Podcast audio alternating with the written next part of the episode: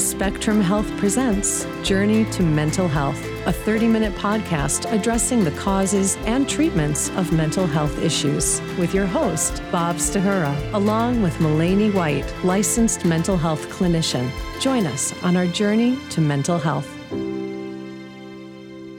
And here we are, another episode of Spectrum Health's Journey to Mental Health. I'm Bob Stahura, along with executive producer Sherry Mazur. Malene White will be joining us in our next segment. Later on this segment. That's right. Uh, But today, this first segment, we have Dan Galvin from Spectrum Health, who is the Director of Peer Services. Welcome, Dan. Happy to be here. Tell us a little bit about what Peer Services is at Spectrum Health. Um, so, the Peer Services Department is um, part of our broader clinical treatment team, um, and it is comprised of peer support specialists who have certifications from New York State um, to work on either mental health or substance use.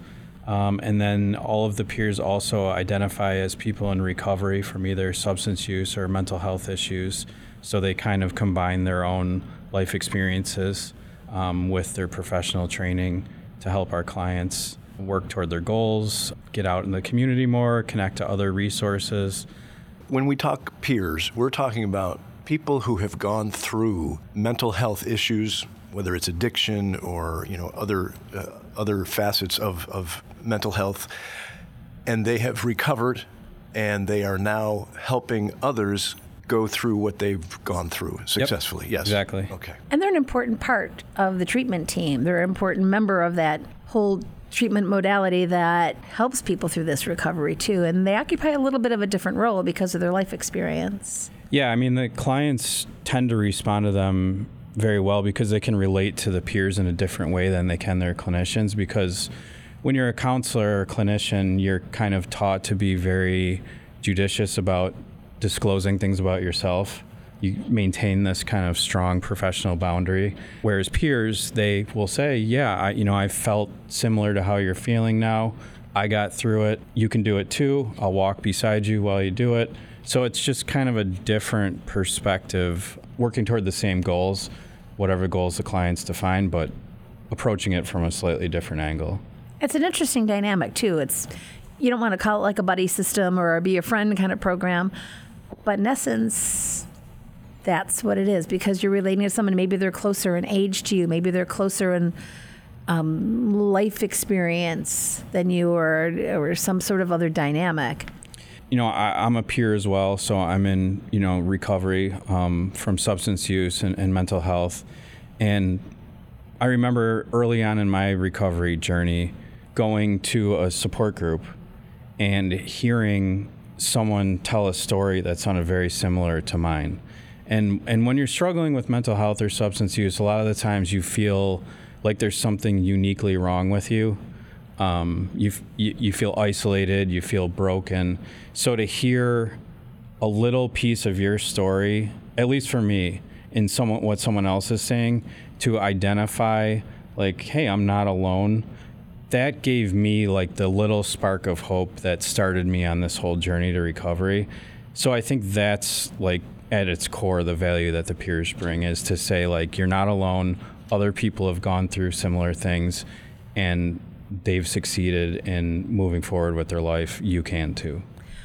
because you had an entirely different career path before you joined Spectrum Health as a peer. Right. Yeah, I've worked in a number of fields. Um, I was a chef for, for a long time, worked in insurance, sales. I, I, did, I did a lot of different things. But eventually, when I started, you know, in recovery, this, you know, last time around, um, after a few years of working kind of menial jobs, I decided I wanted to use my own experiences to help some other people.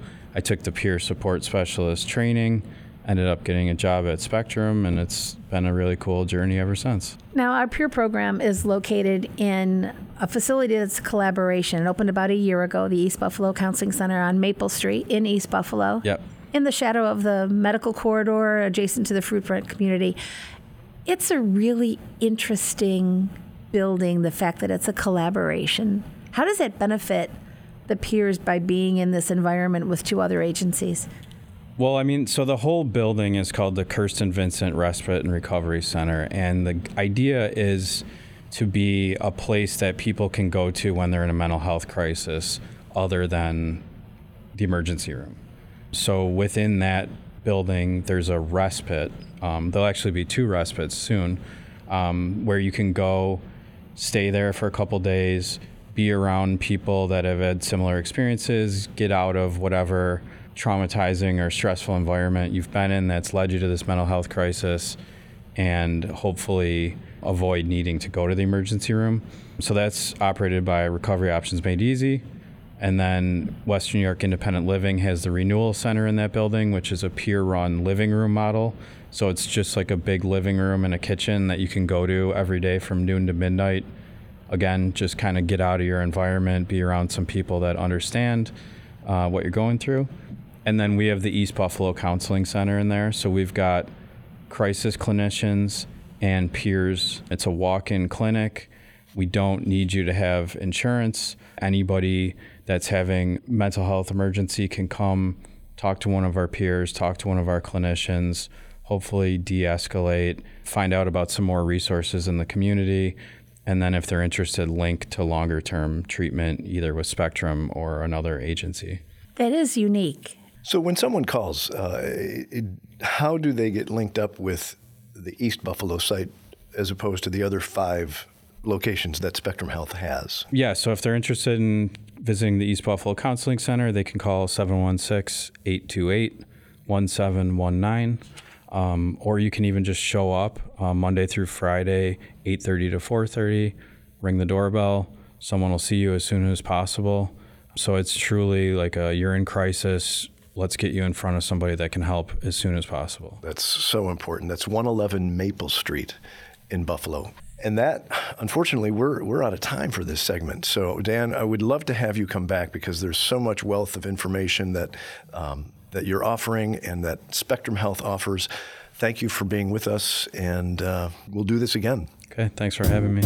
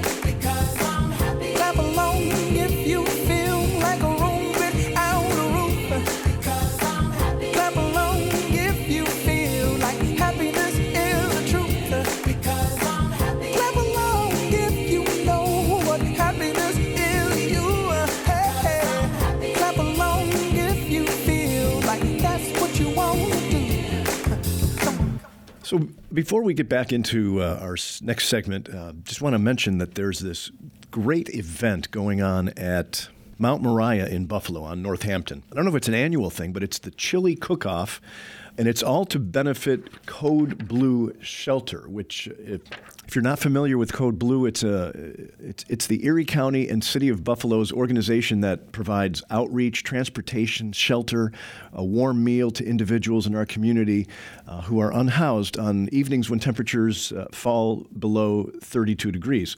It's a great organization, and so I encourage you to not only come for the chili cook-off, but donations are needed for Code Blue: blankets, paper products, hats, gloves.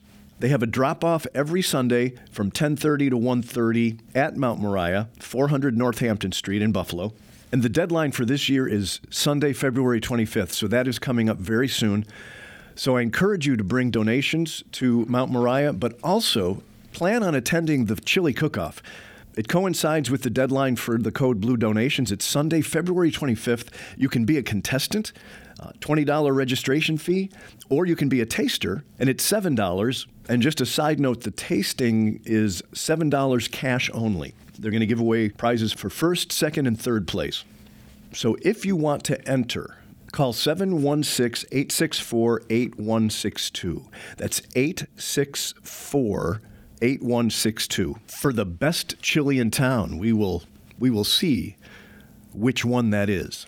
All right, so now we have a very special guest heading up this chili cook off, and it is indeed our own Malene White. You are getting an award for all of your efforts, and congratulations. Thank you. Thank you very much. I'm so excited. Thank you. Sherry, tell us a little bit about this award. Well, this is really special, not only for Malene, but also for Spectrum Health, too, as an agency, because this is the first time that we've made application for the Buffalo Business First Idea Yeah. Award, which celebrates inclusion and diversity and equity and awareness mm-hmm. in our community and in our businesses. And Malene was selected as one of the award recipients this year, largely because of the work she does with our diversity committee and also because of the work she does in the community overall and being part of the podcast too, which elevates all of our thoughts toward not only a workplace that respects diversity, inclusion, and belonging, but also our society that is needing to evolve and keep coming along as it is. Mm-hmm. But it's all because of this woman here. And when I read your application, I mean, I think I knew you pretty well. Mm-hmm. You know, we know each other from work and we've bonded over lots of things Yeah. socially. We've gone to theater together. But then I learned a whole new you because I learned about the you before Spectrum Health. Yes. And that's what gives your presence here on this Hope segment so so much importance. So wind us back a few years, my friend. Tell me about the you that was you in high school. Oh boy, me in high school. Well, first, let me just say thank you so much. Um, I am very excited. I am very excited, and I love working with you, Bob. Um, it is such a pleasure. Uh, this is a great experience for me. Um, Sherry, your words are just so dear to my heart. Um, we have had a great relationship, and the play was awesome. I will say that. You are a great date. Let's be clear. Um, l- let's see. When I think about myself in high school, I think about I was born in Buffalo. I was raised in D.C. My mother was in the service. Um, my father was not around. And so my mom, she did it alone, right? And so I was being raised in Maryland, but I had to go to school in D.C., which was a challenge because that was a battle. most days. I didn't have much of an opportunity to do a lot of learning because I spent a lot of time trying to figure out how I was going to get home. You know, on the bus, or was I going to have to walk and I had to fight or figure it out? Um, through, throughout this duration, my mom, of course, who was working, she's in the service, she had no idea, right? Because she thought everything was good with her daughter. And so over time, she learned that it wasn't because I wound up leaving school she couldn't understand. Of course, there was a battle. There was a emotional battle. She thought I was just being bad and being rebellious and didn't just want to listen, not realizing that there was some things happening to me that she didn't didn't know about. My brother had left and came back to Buffalo. My grandmother and my brother were very close. So brother was upset because he didn't get things the way he wanted them. So he called grandma and he said, I want to come home. So grandma sent a plane ticket, which kind of left me alone, right? Because brother took care of me every day. We went swimming every day. He he was my my caregiver, my right hand. So I was by myself for some time. Um, I wound up, of course, mom wasn't really happy about that, and over time, as life went on, I wound up going to get my GED.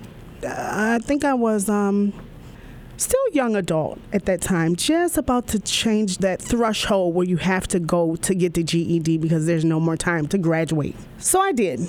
Smart girl, but I had limited education, so uh, the math I couldn't pass. So because I was in fear of what I couldn't do, right? I felt less less than.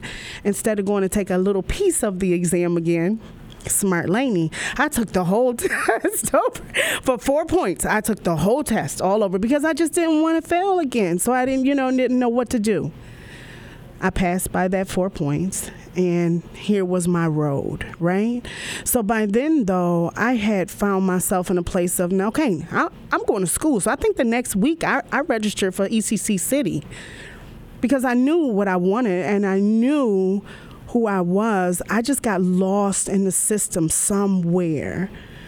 Maybe it was about my father not being there. Maybe it was about the lack of attention I got in school. Maybe it was mom working so many hours and being a single parent. But either way, somewhere I was lost. By the time I got the GED, I wound up having my daughter. And I just knew then it was time to figure it all out. I wound up working for Laidlaw School Bus. I worked there as an aide, and then all of a sudden, I just decided this is how I know that I kind of was. Um, I had some greatness, and I, I knew it, but it just didn't all form out the way I wish it would have. Then I see it now. Right. I was an aide, and then something said, "You know what? I want to drive this bus." so I just decided to go for the CDL. And then when I started driving the little bus, I drove the little bus for probably about two, three weeks. And then I said, I want to drive that big bus. So I went and got my, uh, you know, so I went and got all of the, the credentials I needed to, so that way I can go ahead and drive this big bus. You know, you got to go back um, to the DMV and do the airlock brakes and all of this different stuff. And so I did. So I'm driving for Laidlaw. My daughter's a little one.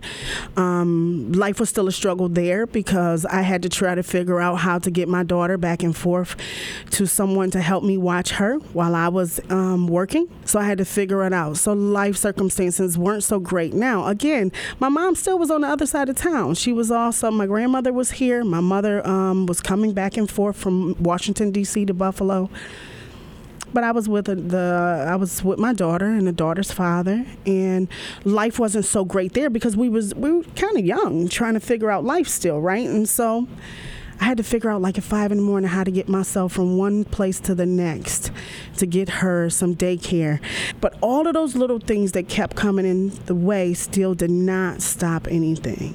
They didn't stop anything. As time went on, I found myself um, again, when I got that GED, things kind of went further, right? Because then I went and I got um, a Microsoft Office certification. Um, I learned how to type. Did you have some struggles with reading and that Yes. level of education, kind of Sure. getting yourself on path? Sure. How did you train yourself to be a good learner then? ECC. Because you have the fire in you, you have Yeah. the desire, but then you had to train Yeah. your brain. ECC City, I had a daughter. Um, she was in daycare, which is what I love about ECC City campus. She was able to be there to stop my worry.